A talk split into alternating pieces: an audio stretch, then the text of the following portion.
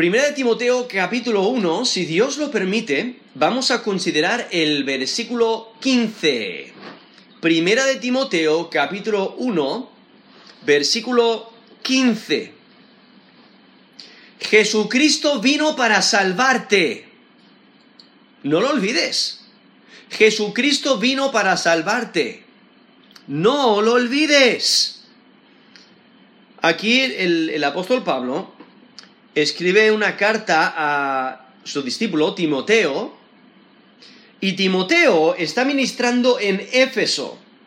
Nos dice el capítulo 1, versículo 3, dice, como te rogué que te quedases en Éfeso, cuando fui a Macedonia, para que mandases a algunos que no enseñen diferente doctrina. Ahora, eh, Timoteo eh, está ministrando allí en Éfeso, y hay que, hay que recordar un poquito el contexto de la iglesia ahí de Éfeso, porque en Hechos 18 nos describe cómo Pablo llega a Éfeso y discute con los judíos en la sinagoga.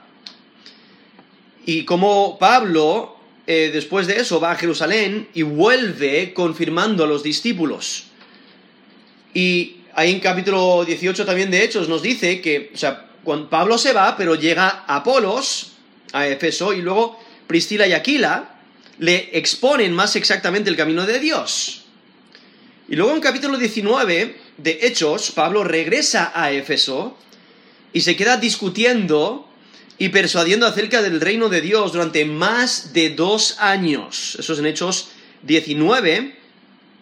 Y nos dice ahí Hechos 19 que Dios, por medio de Pablo, hace milagros y muchos se convierten al Señor. Luego ocurre el, disturbio de los plateros. Entonces vemos un, un, lugar donde hay mucha idolatría, donde hay mucha falsa enseñanza, donde hay mucho conflicto. Y, y aún luego, al final de Hechos, vemos como el apóstol Pablo reúne a los ancianos de la iglesia de Efeso y se despide de ellos, en, ahí en Hechos 20, y en el versículo 31 él dice que estuvo entre ellos tres años. Entonces hay que tener eso, eh, eh, eso pendiente. Que ahí en la, iglesia de Éfeso el apóstol Pablo estuvo ministrando entre ellos durante tres años. Pero por ello aquí le escribe esta carta a, Timoteo que le ha dejado o le ha rogado, como nos dice 1 Timoteo 1.3, como te rogué que te quedases en Éfeso. O sea, el apóstol Pablo sabe cómo es Éfeso. Sabe que es una ciudad muy importante, una ciudad extremadamente idólatra. Eh, y, entonces eh, eh, el apóstol Pablo quiere animar a Timoteo y fortalecer a Timoteo y afirmar que el Evangelio es suficiente para salvar a cualquier persona y se usa a sí mismo como el ejemplo. El apóstol Pablo está totalmente maravillado de que Dios le haya salvado a él, de que Dios le haya alcanzado con el Evangelio, de que Dios eh, haya eh, rescatado a, a Pablo de su vida lejos de Dios. Aunque él vivía una vida muy religiosa, no conocía al, al, Dios verdadero, no conocía a Jesús como Señor y Salvador, no era salvo. Ahora aquí, en el versículo 11, vemos la afirmación del Evangelio y eso provee el entorno para esta sección. Ahí en versículo 11 dice, según el glorioso Evangelio del Dios bendito, que a mí me ha sido encomendado. Entonces, el apóstol Pablo ha recibido eh, esta misión de proclamar el Evangelio, le ha sido encomendado este glorioso Evangelio. Y lo que va a hacer es celebrar el Evangelio. Lo celebra porque le ha transformado a él. Es algo que le ha ocurrido personalmente. Ha tenido un encuentro con Jesús. Cuando iba en camino hacia Damasco, nos lo describe allí Hechos capítulo 9. Eh, él tiene un encuentro con Jesús. Aunque él había estado persiguiendo a la iglesia, aunque él, los estaba entregando para la cárcel, incluso llevándoles a la muerte, pero Jesús le alcanzó a él, le mostró misericordia, le mostró gracia y el apóstol Pablo está maravillado.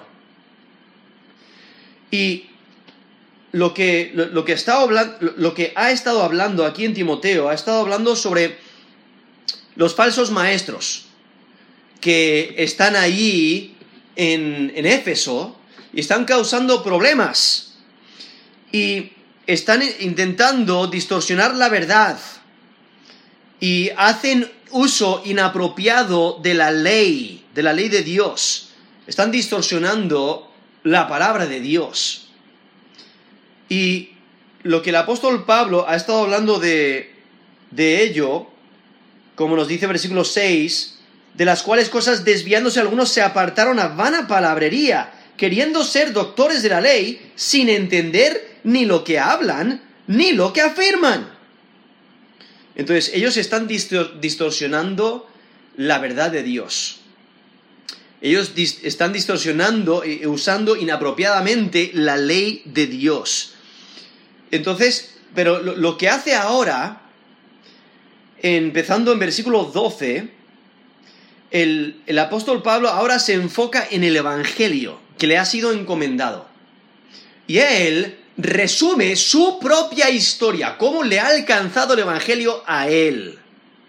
Y resume la, historia de su conversión, la historia de su comisión. O sea, eh, resume el, el, Evangelio. Él ha sido salvo por la gracia de Dios, por la fe, no por las obras, no por la ley, sino por la fe. Y ha sido encomendado predicar el Evangelio. Y entonces vemos como de aquí del versículo 12 al versículo 17, en esta sección, empieza y termina con adoración. Por eso dice el versículo 12, doy gracias. Doy gracias al que me fortaleció, a Cristo Jesús nuestro Señor, porque me tuvo por fiel poniéndome en el ministerio. Y termina la sección, versículo 17, dicen, por tanto, al Rey de los siglos inmortal, invisible, al único y sabio Dios, sea honor y gloria por los siglos de los siglos. Amén. ¿no? Eh, vemos cómo empieza y termina con adoración. Y es que su vida está completamente llena de gratitud hacia Dios, no solo por la salvación que ha obtenido por la fe, por la obra de Cristo en la cruz, sino también por su encomienda de apóstol. ¿no? Dios le ha enviado para proclamar el Evangelio, le ha dado eh, una misión especial. Y lo que Pablo hace es apelar a su propia experiencia para dar evidencia del poder transformador de Dios. O sea, si Dios puede llamar y equipar a un hombre como Pablo, quien se oponía eh, al Evangelio, se oponía a, Cristo y al mensaje de salvación con violencia, o sea, si el Evangelio puede transformar a una persona así, si Dios puede llamar y equipar a un hombre como Pablo, ¿hay algún límite para el Evangelio? Y el apóstol Pablo está diciendo para nada. Porque, como nos dice la última parte del versículo 15, eh, él se identifica como el peor de los pecadores. Y por ello está diciendo, mira, si yo, el peor de los pecadores, he sido rescatado de mi pecado. Dios me ha salvado, me ha llamado y, me está usando. Él lo puede hacer con cualquiera. Y nos podemos gozar en el poder del Evangelio. Incluso en Romanos 1.16, el apóstol Pablo nos dice que él no se avergüenza del Evangelio porque es poder de Dios para salvación. a todo aquel que cree esos, esos Romanos capítulo 1, eh, versículo 16. Viendo el poder del Evangelio. Y por eso el apóstol Pablo no se avergüenza del poder del Evangelio, porque le ha transformado a él, el peor de los pecadores. Él mismo se considera el peor de los pecadores, porque él persiguió a la iglesia. Y por ello aquí vemos como el apóstol Pablo se maravilla de la obra de Dios en su propia vida. esto no es algo teórico, está hablando de algo que ha escuchado o de algo que ha leído en un libro. No, no, no, le ha ocurrido a él. Él ha visto el poder del Evangelio transformarle a él, el poder de Dios. Eh, y por ello lo celebra, se maravilla. Y lo que Pablo hace es contrastar lo que era con lo que Dios ha hecho por él. Y es que la misericordia de, Dios ha sido abundante con él. Por ello, aquí dice, versículo 13, esto es 1 Timoteo 1.13, habiendo yo sido antes blasfemo, perseguidor e injuriador, mas fui recibido a misericordia, porque lo hice por ignorancia en incredulidad. Pero la gracia de nuestro Señor fue más abundante con la fe y el amor que es en Cristo Jesús. Palabra fiel y digna de ser recibida por todos, que Cristo Jesús vino al mundo para salvar a los pecadores, de los cuales yo soy el primero. Pero por esto fui recibido a misericordia, para que Jesucristo mostrase en mí el primero toda su clemencia, para ejemplo de los que habían de, creer en él para vida eterna. Por tanto, al Rey de los siglos, inmortal, invisible, al único y sabio Dios sea honor y gloria por los siglos de los siglos. Amén. Ahí vemos eh, realmente en, esta sección eh, vemos dos partes, ¿no? El versículo 12 al 14 y luego el versículo 15 eh, al 16, donde menciona el Evangelio y su aplicación. O sea, las dos partes resaltan la misericordia de Dios hacia Pablo. Menciona bendiciones en versículo 12. Me fortaleció, me tuvo por fiel, poniéndome en el ministerio. También describe su condición anterior, versículo 13, blasfemo, o sea, que hablaba mal, eh, hablaba mal de Dios, o incluso eh, esa idea de blasfemar es de insultar. Perseguidor, ¿no? perseguía a la iglesia de Dios, perseguía incluso cuando, eh, cuando tiene un encuentro con Jesús, Jesús le, está, le dice, oye, me estás persiguiendo a mí. Injuriador, ¿no? que tiene la idea de, de agresor violento o insolente. Y en versículo 15, aquí dice palabra fiel. Y esa palabra fiel resume el Evangelio, ¿no? La salvación se ofrece a todos. La esencia del Evangelio es que Cristo vino para salvar a los pecadores y, hay aplicación del Evangelio personal. El apóstol Pablo ha recibido la salvación, aunque él era, el, el peor de los pecadores. Y es que describe cómo recibe la misericordia de Dios y da gloria a Dios. Y la razón por la que eh, tenemos este texto aquí es para que nos demos cuenta del poder del Evangelio y la importancia de seguir a Cristo. Él es quien cambia, Él es quien transforma. No, no estar solamente entregados a cumplir la ley de Dios, como hacían los fariseos y aún los que los que se enfocaban solamente en la ley de Dios, como estos falsos maestros que se encontraban ahí en Éfeso, que estaban haciendo. Y, sí, quizás, quizás es muy popular, ¿no? El, tener un montón de reglas y mientras que las cumplas todas, estás bien. E, es, es, muy popular, es muy fácil de hacer, porque vas, vas poniendo tu estrellita diciendo, he cumplido, he cumplido, pero no es suficiente para la salvación. No, tenemos que tener una relación con Cristo. Él es quien vino para salvar a los pecadores. Y por ello los, los efesios necesitan confiar en Cristo como Señor y Salvador. Necesitan cambiar su enfoque de la ley a Cristo. Cristo es quien cumple la ley. Y es que Jesucristo vino para salvar a los pecadores y es obvio porque salvó a Pablo, quien era el, peor de los pecadores. Eh, así es como él, mismo se describe aquí en, en Primera de Timoteo capítulo 1 versículo 15.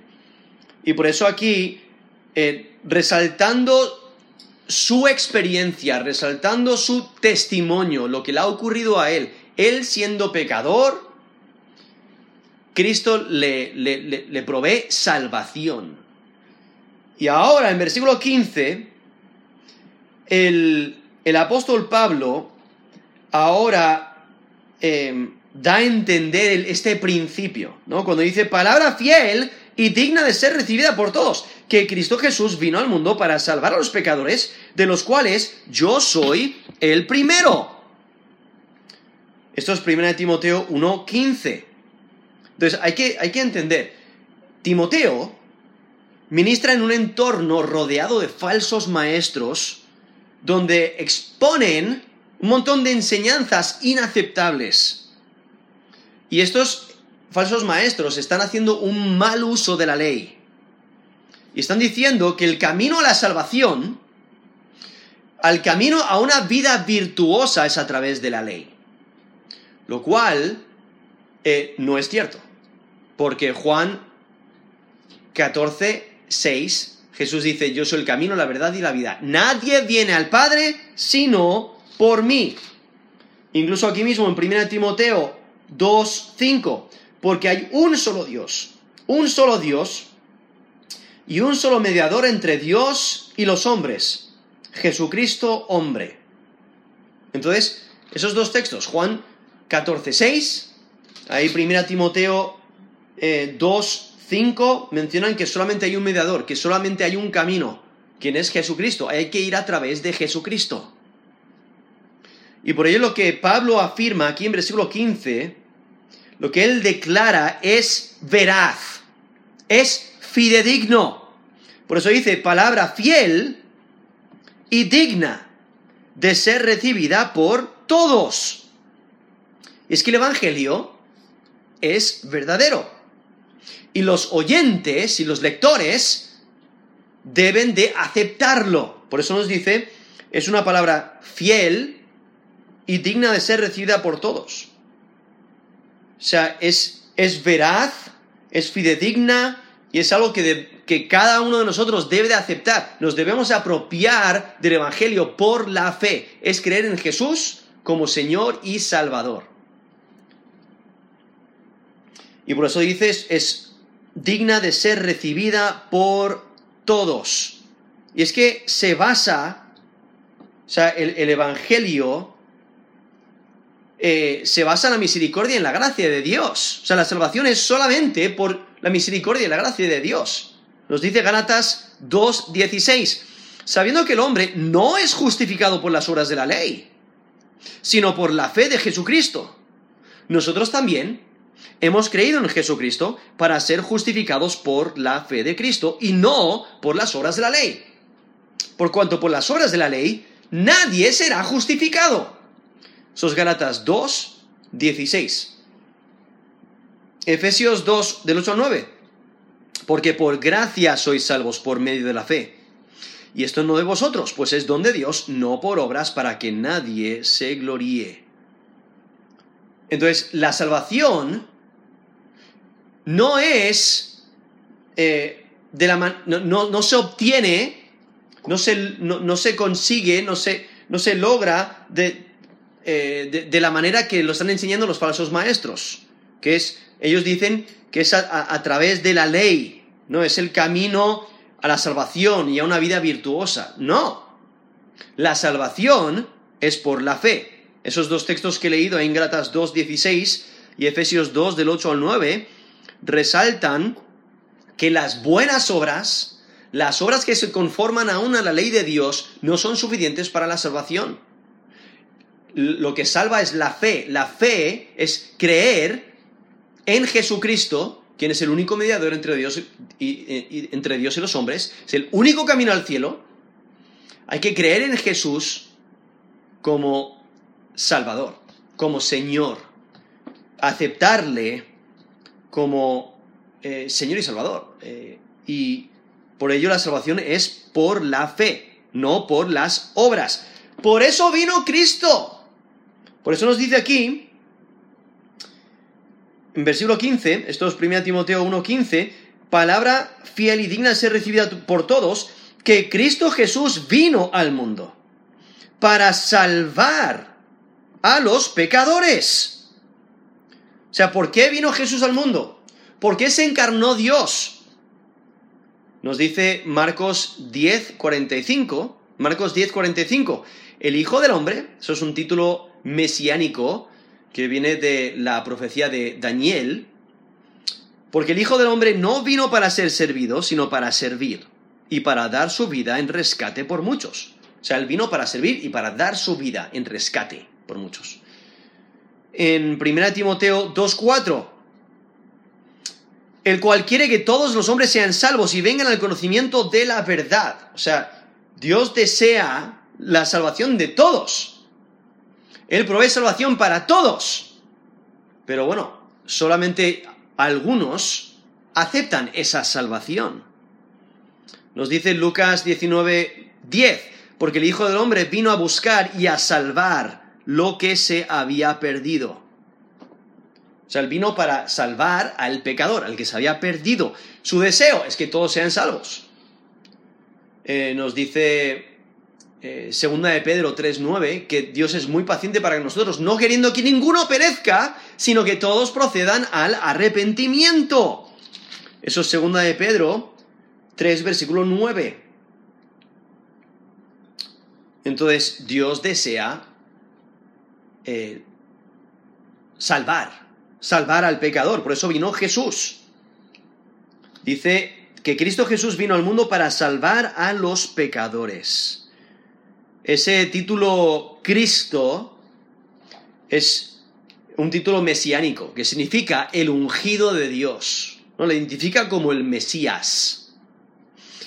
Y Jesús, el nombre de Jesús significa Yahweh salva o Dios salva. Yahweh es el nombre con el cual Dios se reveló cuando Moisés en el desierto le pregunta a Dios, ¿qué nombre les, les doy a, los hijos de Israel para decirle que, que, mira, Dios me ha dicho que os va a sacar de la tierra de Egipto? Y entonces Dios se revela como aquel que es. Yo soy el que soy, que eso, es lo que significa Yahweh. Yo soy el que soy. Y entonces, eh, viendo aquí que Jesús significa Yahweh salva. Incluso nos dice Mateo 1.21, dice, dará luz un hijo y llamará su nombre Jesús, porque él salvará a su pueblo de sus pecados viendo ahí cómo definen el nombre de Jesús, el por qué le deben de llamar Jesús a, Dios encarnado, porque Él es Yahweh salva, el Dios que salva. Y entonces vemos aquí, volviendo aquí a 1 Timoteo 1.15, que Cristo Jesús vino al mundo. Entonces, esa idea de que vino significa que ya existía antes de venir. Ya, ya era, tiene una existencia eh, antes, incluso lo que nos describe en Juan, antes de la creación. ¿Por qué? Porque Él es Dios. Él es Dios encarnado, ¿no? Jesucristo es Dios encarnado. Nos dice Juan 1 del 1 al 3, en el principio era el verbo, y el verbo era con Dios, y el verbo era Dios. En el principio con Dios, todas las cosas por Él fueron hechas, y sin Él nada de lo que ha sido hecho fue hecho. Eso es Juan 1 del 1 al 3, donde identifica al verbo y identifica como, como Dios y, al mismo tiempo al lado de Dios. Entonces está identificando a dos personas. En ese texto eh, resalta dos personas de la Trinidad, luego en otro texto pues añade una tercera persona quien es el Espíritu Santo, pero ahí el verbo de Dios es Dios Hijo, la segunda persona de la Trinidad, y luego ahí en Juan 1, eh, cuando dice eh, que, está, que el verbo era, era con Dios, ahí el, nombre Dios está identificando a Dios Padre, entonces dos personas antes de la creación, en el principio, eran. Tiene una existencia completamente diferente a la nuestra. Nosotros somos criaturas, pero Dios no. Dios no es una criatura, Él es el creador. Por eso resalta que sin él, sin él, esto es en Juan 1, 3, sin él nada de lo que ha sido hecho fue hecho. Y luego en versículo 14 dice, aquel verbo fue hecho carne y habitó entre nosotros y vimos su gloria, gloria como del unigénito del Padre, lleno de gracia y de verdad. Eso es Juan 1, 14. Juan 1, 14, donde resalta la encarnación. Entonces, la segunda persona de la Trinidad tomó carne. Él vino, como nos dice aquí en 1 Timoteo 1:15, Cristo Jesús vino al mundo para salvar a los pecadores. E, ese e, era el motivo por el cual vino. Y es que el mundo vino al mundo porque es el lugar donde viven los hombres. Donde viven los hombres y rompen la ley de Dios. Y Pablo lo que hace es poner énfasis sobre el único y gran Salvador, Jesucristo, quien vino para salvar a los pecadores. Y es que Jesús vino al mundo para salvar. Nos dice Juan 3, del 16 al 19, porque de tal manera amó Dios al mundo, que ha dado a su Hijo unigénito, para que todo aquel que en él cree no se pierda, mas tenga vida eterna porque no envió Dios a su Hijo al mundo para condenar al mundo, sino para que el mundo sea salvo por él. El que en él cree no es condenado, pero el que no cree ya ha sido condenado porque no ha creído en el nombre del unigénito Hijo de Dios. Y esta es la condenación, que la luz vino al mundo y los hombres amaron más las tinieblas que la luz porque sus obras eran malas. Eso es Juan 3 del 16 al 19, donde también resalta que Jesús vino para salvar, ¿no? La segunda persona de la Trinidad vino para salvar, para proveer salvación para los pecadores, para todo aquel que cree en Él como Señor y Salvador. En Juan 12, 46 dice, yo, Jesús está hablando, dice, yo, la luz, he venido al mundo, para que todo aquel que cree en mí no permanezca en tinieblas. O sea, Jesucristo es el Salvador. Él es quien rescata de la ira de Dios. Él es quien salva del pecado. Él es quien salva de las consecuencias del pecado. Y por ello aquí el apóstol Pablo, aquí en 1 Timoteo 1.15, el apóstol Pablo enfatiza que el Evangelio es para pecadores. ¿Y quiénes son pecadores? Romanos 3.23 dice todos. Por cuanto todos pecaron y están destituidos de la gloria de Dios. Y eh, si, si estamos destituidos, separados, no podemos alcanzar la gloria de Dios, no podemos tener una relación con Dios porque nosotros somos pecadores y Él es santo, necesitamos un intercesor. Como leí ahí en, en 1 Timoteo 2.5, porque hay un solo Dios y un solo mediador entre Dios y los hombres, Jesucristo, hombre. Él es quien intercede. Él es quien media eh, eh, la, transacción. Él, es quien viene para salvar a los pecadores. ¿Y cómo lo hace? Entregándose, entregando su vida, derramando su sangre, muriendo en la cruz por nosotros. Nos dice Romanos 5.8, más Dios muestra su amor para con nosotros en que siendo aún pecadores, Cristo murió por nosotros. Son Romanos 5.8. Y es maravilloso porque Dios nos vio nuestra condición de pecadores Estamos eh, destituidos de la gloria de Dios y no tenemos esperanza porque no podemos lograr la salvación por medio de las obras, sino como nos, resalta Isaías 64, eh, Isaías 64, eh, versículo, versículo 6, dice, si ven todos nosotros somos como suciedad y todas nuestras justicias como trapo de inmundicia y caímos todos nosotros como la hoja y nuestras maldades nos llevaron como viento. Él resalta que todas nuestras justicias, o sea, todo lo bueno que podamos hacer, todo lo justo, no sirve, son como trapos sucios. Son como en, eh, eh, trapos eh, em, sucios y asquerosos que, en, el texto original, ahí en, Isaías 64, versículo 6, se está hablando de, de trapos de menstruación que están sucios. No, los puedes meter en una caja y depositarlos en un banco, porque no te los van a aceptar, no valen. Y, y entonces ahí Isaías 64, versículo 6, resalta que todo lo bueno que podamos hacer no sirve. Por eso es necesario la gracia y la misericordia de Dios, porque no lo merecemos. Y, y ahí es donde vemos la gran misericordia de Dios para con nosotros. Cómo Dios transforma pecadores y nos alcanza cuando somos pecadores. Por eso ese texto que acabo de leer ahí en Romanos 5, 8 dice, aún o sea, siendo aún pecadores, Cristo murió por nosotros. Y es maravilloso ver cómo Dios transforma a los pecadores. En 1 Corintios 6, del 9 al 11. 1 Corintios 6, 9 al 11 dice, ¿no sabíais? Perdón, ¿no sabéis que los injustos no heredarán el reino de Dios? No erréis, ni los fornicarios, ni los idólatras, ni los adúlteros, ni los afeminados, ni los que se echan con varones, ni los ladrones, ni los avaros, ni los borrachos, ni los maldicientes, ni los estafadores heredarán el reino de Dios.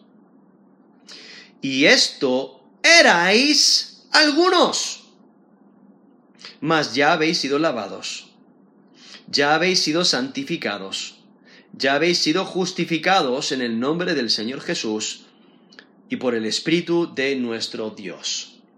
Es 1 Corintios 6, del 9 al 11, eh, resalta una lista de pecados que no es exhaustiva, pero es una lista de pecados diciendo, mira, si, si una persona persiste en estos pecados, está demostrando que no es un creyente genuino. Y por ello no va a heredar el reino de Dios. Pero aquellos que se arrepienten de sus pecados, aquellos que, que claman y piden la misericordia de Dios y creen en Jesús como Señor y Salvador, ellos son los que son rescatados y, como nos dice aquí el texto en 1 Corintios 6 del 9 al 11, han sido lavados, santificados, justificados, viendo el cambio que el Evangelio produce en la persona de fe en la persona que cree en Jesús como Señor y Salvador. Por eso nos dice, esto erais algunos, resaltando que ya no sois así. Porque Dios transforma, el poder del Evangelio transforma vidas eh, y, y obra la obra de Dios en nosotros, para que en vez de cumplir los deseos de la carne, ponemos en práctica las obras, las buenas obras eh, que Dios nos ha dado que hagamos, porque, porque nos ha creado para buenas obras. Y, y entonces por ello aquí, en 1 Timoteo 1.15 dice, palabra fiel y digna de ser recibida por todos, que Cristo Jesús vino al mundo para salvar a los pecadores. Ahora, posiblemente el apóstol Pablo está pensando en las palabras mismas de Jesús cuando él dijo en Lucas 5:32, no he venido a llamar a justos, sino a pecadores, al arrepentimiento. ¿Por qué? Porque los líderes religiosos se justificaron a sí mismos diciendo, mira, nosotros somos justos. Entonces, si tú piensas que eres justo, pues no, nunca vas a recibir a Jesús como Señor y Salvador, porque no ves tu necesidad de un Salvador, porque piensas que eres justo y, que, que eh, vas a lograr la salvación por medio de tu propia justicia, pero aunque no es el caso, no puedes ser salvo por tus propias obras o por justificarte a ti mismo. Y por ello Jesús dice, mira, no he, llamado, no he venido a llamar a justos. O sea, no he venido a llamar a aquellos que, piensan que, que, pueden ser salvos por medio de, sus propias fuerzas, sus propios méritos, sus propios recursos, su propia justicia, etc. No, he venido a salvar a aquellos que se humillan, aquellos que se dan cuenta de su necesidad de un Salvador, aquellos que saben que son pecadores, que han roto la ley de Dios y merecen condenación y que necesitan un Salvador. Y por ello Jesús dice, he venido a, a, salvar a los pecadores, a llamar a, pecadores al arrepentimiento. Eso es Lucas 5:32. O como en Lucas 19:10, lo leí antes, dice, porque el Hijo del Hombre vino a buscar y a salvar lo que se había perdido. Y entonces, posiblemente el apóstol Pablo está pensando en las palabras de Jesús. Por eso dice que Cristo vino al mundo para salvar a los pecadores. esto es 1 Timoteo 1.15. Y por si acaso tuvieras duda del poder del Evangelio, el poder de Dios para salvación, el, el poder de la salvación que Cristo provee, el apóstol Pablo dice, ese Evangelio me ha salvado a mí. Ese Jesús de Nazaret, el Cristo, es un gran salvador, me ha salvado a mí.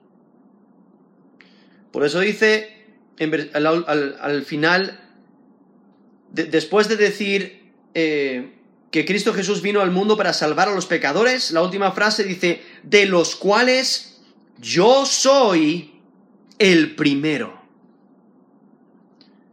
O sea, el apóstol Pablo se pone a sí mismo como ejemplo, ¿no? Con, con sincera humildad.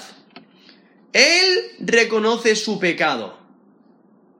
Aunque él había sido instruido en la ley de Dios, posiblemente tenía, lo tenía memorizado. Eh, lo sabía aplicar a, las reglas estrictas de la ley y de las tradiciones de, de los judíos pero no, no creía en Jesús como Señor y Salvador aún. No tenía la clave, no tenía la llave para poder interpretar correctamente las escrituras. Y por ello, ¿qué es lo que hizo? Bueno, vivir una vida pecaminosa y aún eh, perseguir a la iglesia, porque nos dice Efesios 3.8, a mí que soy menos que el más pequeño de todos los santos. O sea, de esa manera se describe a sí mismo. Eso es Efesios 3.8. ¿Por qué se describe a sí mismo de esa manera? Porque nos dice 1 Corintios 15.9. Dice, yo eh, soy el más pequeño de los apóstoles, que no soy digno de ser llamado apóstol, porque perseguí a la iglesia de Dios.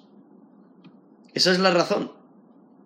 Él, antes de creer en Jesús como Señor y Salvador, antes de tener ese encuentro con, Jesús, él perseguía a la iglesia, perseguía el camino, eh, aquellos que, creían en, que Jesús era el, único camino al cielo.